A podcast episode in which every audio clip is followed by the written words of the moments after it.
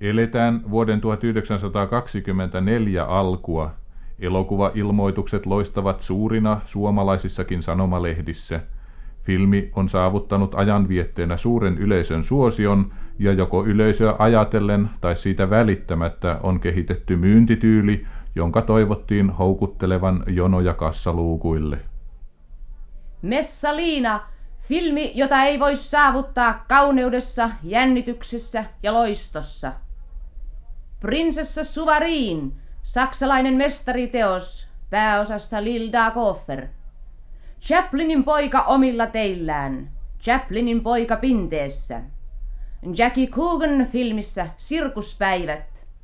Jackillä ei ole milloinkaan ennen ollut niin paljon tehtävää kuin tässä filmissä, eikä hän milloinkaan ole suorittanut mitään paremmin. Ensiluokkainen filmi ja suunnattoman hauska. Majakka ja perävaunu, hotelli Hummerikujan hyyryläiset. Lunta, lempeä ja lapatossuja. Tarjoilijatar, taiteilijoita ja taivaan valtakunta. Taiteellisia elokuvia oli valmistettu merkittävä määrä, mutta ne hukkuivat massatuotteiden alle. Silloin tällöin niillä oli kyllä myös menekkiä. Muistettakoon kansakunnan synty, amerikkalaisen Griffithin suurelokuva ja monet muut. Mutta taide oli elokuvassa sittenkin vasta toisella sijalla. Ensimmäisellä oli viihde, ajankulu, hauskuttaminen ja huvittaminen. Kokonaan toisella tavalla suhtauduttiin asiaan Neuvostoliitossa. Siellä oli Lenin selvästi ilmaissut mielipiteenään, että elokuva oli suurille joukoille kaikista taiteista tärkein. Sitä oli sen vuoksi kehitettävä ja hänen kehoitustaan noudattaen nuoret miehet olivat syventyneet elokuvaan aivan toisella innolla ja uskolla kuin mikä kuultaa äskeisistä ilmoituksista. Ensimmäinen periaate, minkä neuvostoliittolaiset ohjaajat löysivät, oli leikkaus, jonka he sitten kehittivät monipuoliseksi ja erikoiseksi, lisäten siihen yhä uusia ja uusia aineksia, jotka osoittivat, miten vivahteikkaasta asiasta oli kysymys. Nuori elokuvasta kiinnostunut runoilija Zika Vertov kokosi Neuvostoliiton ensimmäisenä vuosina dokumenttifilmejä ja kehitti sitä tehdessään oman leikkauksen periaatteensa, kokoavan kertomuksen. Mutta myös toiset kokeilivat ja kokeiluja rohkaistiin valtiovallan taholta. Tunnetuin kokeilija oli Lev Kuleshov, joka ennen kaikkea halusi päästä selville niistä psykologisista tekijöistä, jotka ilmenevät leikattaessa yhteen erilaisia filmikuvia. Hän oli täysin selvillä siitä, ettei yksi kuva sano kaikkea. Vasta liittämällä yhteen sarja erilaisia kuvia synnytetään kokonaisvaikutus, jossa jokainen kuva lainaa omaa merkitystään toisille. Tätä hän halusi tutkia, ja tutkimustensa tulokset hän saattoi todistaa varsin erikoisella tavalla – hän leikkasi eräästä vanhasta elokuvasta irti useita lähikuvia tunnetusta näyttelijästä Mosjukinista. Kuvat olivat aivan ilmeettömiä ja samankaltaisia. Näihin kuviin Kuleshov yhdisti erilaisia näkymiä. Ensin näyttelijän kuvaa seurasi pöydällä oleva liemilautanen, jolloin näytti ilmeiseltä, että hän katseli tätä lautasta. Sitten liitettiin mukaan vielä kaksi muunlaista kuvaa. Toisessa oli vainaja arkussaan ja toisessa leikkivä lapsi. Kun nämä elokuvat esitettiin kutsuvieraille, oli Kuleshofilla aihetta riemuun. Yleisöllä ei ollut aavistustakaan siitä, kuinka esitettävä filmi oli valmistettu, ja niinpä kaikki kiittivät näyttelijän erinomaista suoritusta – Sanottiin, että hän tulkitsi aivan loistavasti ja hienovaraisen vähäeleisesti kaikki ne erilaiset tunnelmat, mitkä hänen mieleensä johtuivat hänen katsellessaan näitä erilaisia tapahtumia. Oltiin ihastuneita siihen vähäiseen ilmeen vivahdukseen silmissä, minkä hyljätty liemilautanen aiheutti. Sanottiin, että vain suuri näyttelijä kykeni ilmaisemaan vainajan paarien ääressä surua niin aidosti tunnelmallisesti ja hienovaraisesti. Vielä oltiin näkevinään kevyt hymyn häivähdyskin hänen suupielissään, kun leikkivä lapsi osui hänen silmiinsä. Jokainen kuva oli heijastunut edelliseen kuvaan, siis näyttelijään. Se oli tulos. Kuva kokonaisuus vastaloi tunnelman, ei yksi kuva. Vielä tänäkin päivänä on hyvin tavallista, että kun ohjaaja on onnistunut luomaan sellaisen kuvakokonaisuuden, että jokin elokuvan henkilöhahmo tulee katsojalle läheiseksi ja ymmärrettäväksi, siitä kiitetään näyttelijää. Annetaanpa joskus oikein virallisia palkintojakin. Mies, joka ymmärsi siirtää symboleiksi, vertauskuviksi tämän kuvien siirtovaikutuksen, oli V.I. Pudovkin – hän kuvasi ihmisiään antamalla liitekuvien lisätä osuutensa siihen, mitä näyttelijä itse kykeni ilmaisemaan. Elokuvassa Myrsky yli Aasian 1928 on muuan jakso, jossa brittiläinen sotamies on saanut tehtäväkseen vangitun mongolin ampumisen. Häntä tehtävä inhottaa. Kuvien vaihtuminen on hidasta, Vastahakoisesti hän lähtee liikkeelle solmittuaan ensin pitkään säärystimiään, puhdistettuaan piippunsa ja niin edelleen. Sitten hän sysää vangin edelleen. He kulkevat tietä, jossa on lammikko. Sotilas kiertää sen, mutta vanki polskii iloisena ja kohtalostaan tietämättömänä sen halki. Perillä vartija taas viivyttelee, sytyttää savukkeen ja tarjoaa vangillekin, joka kumminkin kieltäytyy. Ja sitten vasta hän äkkiä tekee tehtävänsä mutta kun hän palaa, hän on toinen mies. Kivääri laahaa maata, säärystin on auki, ja kun lammikko tulee kohdalle, hän kahlaa sen halki sitä huomaamatta. Pudovkin oli mestari ihmiskuvauksessaan. Aivan loistava on esimerkiksi se hysteeria, mitä hän kuvaa pörssissä elokuvassa Pietarin viimeiset päivät 1927. Mutta hän ei tyytynyt kuvaamaan pelkästään loistavia tyyppejä herkullisissa lähikuvissa. Hän etsii aina laajempia yhteyksiä, ja niinpä hän siirtää pörssikeinottelijoista kuvansa rintamalle, missä granaattien räiskeessä vallitsee toisenlainen hysteeria. Jälleen on avarrettu usealla kuvalla oivallusta. Äidissä 1926 Pudovkin esittää nuorukaisen, joka ajattelee vapautta ja ulkomaailmaa. Hänen kasvoiltaan kuva siirtyy vuoripuroon, joka kahleistaan vapautuneena virtaa keväisessä vallattomuudessaan. Budovkin oli tutkinut perusteellisesti D.V. Griffithin filmejä, varsinkin suvaitsemattomuutta, ja leikellyt sen palasiksi liimaten uudelleen ja uudelleen näitä yhteen ja tutkien millaisia vaikutuksia niillä oli. Eräässä mielessä Pudovkinia voikin sanoa suoraan Griffithin työn jatkajaksi.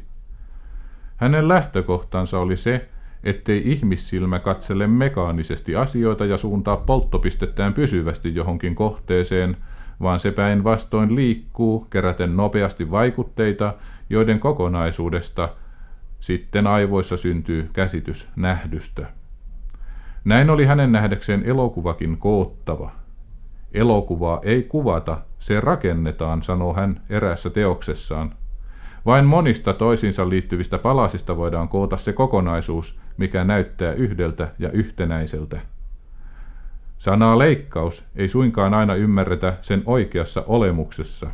Joillekin tämä termi tarkoittaa ainoastaan filminpalojen liimaamista niille sopivaan järjestykseen.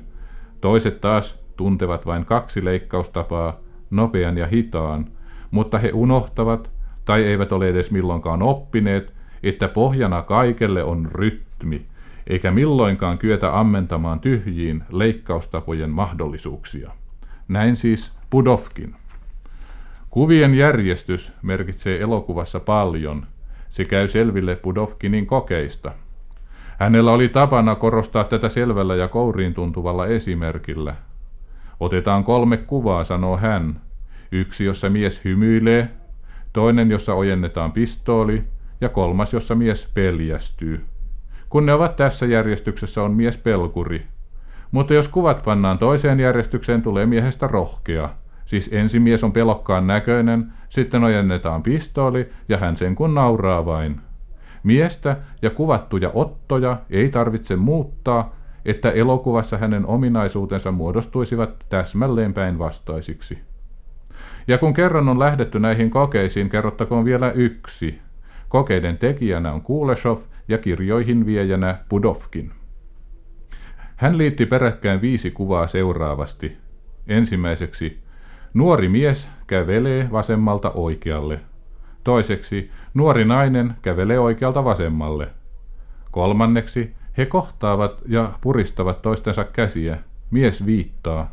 Neljänneksi näytetään suuri valkoinen rakennus, jossa on leveät portaat. Viidenneksi mies ja nainen nousevat portaita. Kaikki on selvää ja mutkatonta. Jokainen ymmärtää, mitä tässä kuvataan. Kaksi ihmistä tapaa toisensa ja lähtee määrättyyn suuntaan. Mutta jokainen kuva oli kuvattu eri paikassa, monen kilometrin päässä toisistaan. Kädenpuristus muun muassa oli suuren teatterin luona, Valkoinen talo oli oikea valkoinen talo, eli Yhdysvaltain presidentin asunto, joka oli napattu eräästä lyhytkuvasta, ja portaat kuuluivat eräälle moskovalaiselle katedraalille. Mutta katsoja tajusi vain yhden paikan. Siinä oli eräs elokuvakokonaisuuden luomisen salaisuuksista. Pudovkinin elokuvia on joskus rinnastettu lauluun, mutta mies, jonka elokuvista samassa yhteydessä on käytetty sanaa huuto, oli Sergei Eisenstein. Ohjaaja, jonka nimi elokuvataiteessa loistaa kaikkein kirkkaimpien joukossa, ellei kirkkaimpana. Hänen ensimmäinen elokuvansa Lakko 1924 jo osoitti, millainen mies oli liikkeellä. Matemaattisella tarkkuudella ja harvinaisen osuvalla varmuudella hän loi näkymänsä, joissa joukkojen käsittely oli etualalla. Mutta suurinta osaamista ja erästä Mykän elokuvan parhaista tuotteista merkitsee hänen elokuvansa Panssariristeilijä Patjomkin 1925, joka eepillisyydestään huolimatta on rakennettu klassillisen viisinäytöksisen tragedian pohjalle. Nykyäänkin sitä vielä katsotaan suorastaan kaupallisella menestyksellä, kun siihen on sovitettu ääninauha taustamusiikiksi. Tämä jos mikä osoittaa millaisesta kestävästä teoksesta on kysymys, sillä yhtä hyvin Pudovkinin suuret mykät elokuvat kuin esimerkiksi tohtori Kaligarin kabinetti ja monet muut vaikuttavat nykyisin ullakolta kaivetuilta ja liiaksi pölyttyneiltä. Mutta Patjomkin on yhtä tuore tänään kuin syntymänsä aikoihin, jolloin se herätti suunnatonta huomiota kaikkialla, minne se vain sensuurien läpi pääsi kulkemaan. Sen yhteydessä syntyi fraasi vallankumouksellisesta filmitaiteesta, sillä kun aihe ja käsittely olivat kummallakin suunnalla omaa vallankumoustaan tekemässä, niin siinähän sitä oli kapinaa kerrakseen. Eivätkä neuvostoliittolaiset ohjaajat kumminkaan periaatteeltaan olleet luomassa mitään todella vallankumouksellista filmintekotapaa. He vain osasivat ammattinsa, olivat tutkineet elokuvan, runous- ja kieliopin perusteellisesti, eivätkä arkailleet sanoa ja tehdä niin kuin tiesivät.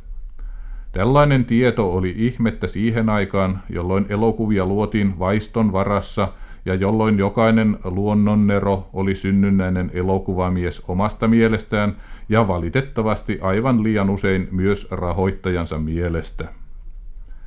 Eisenstein perusti teoriansa japanilaisille käsitekirjoituksille.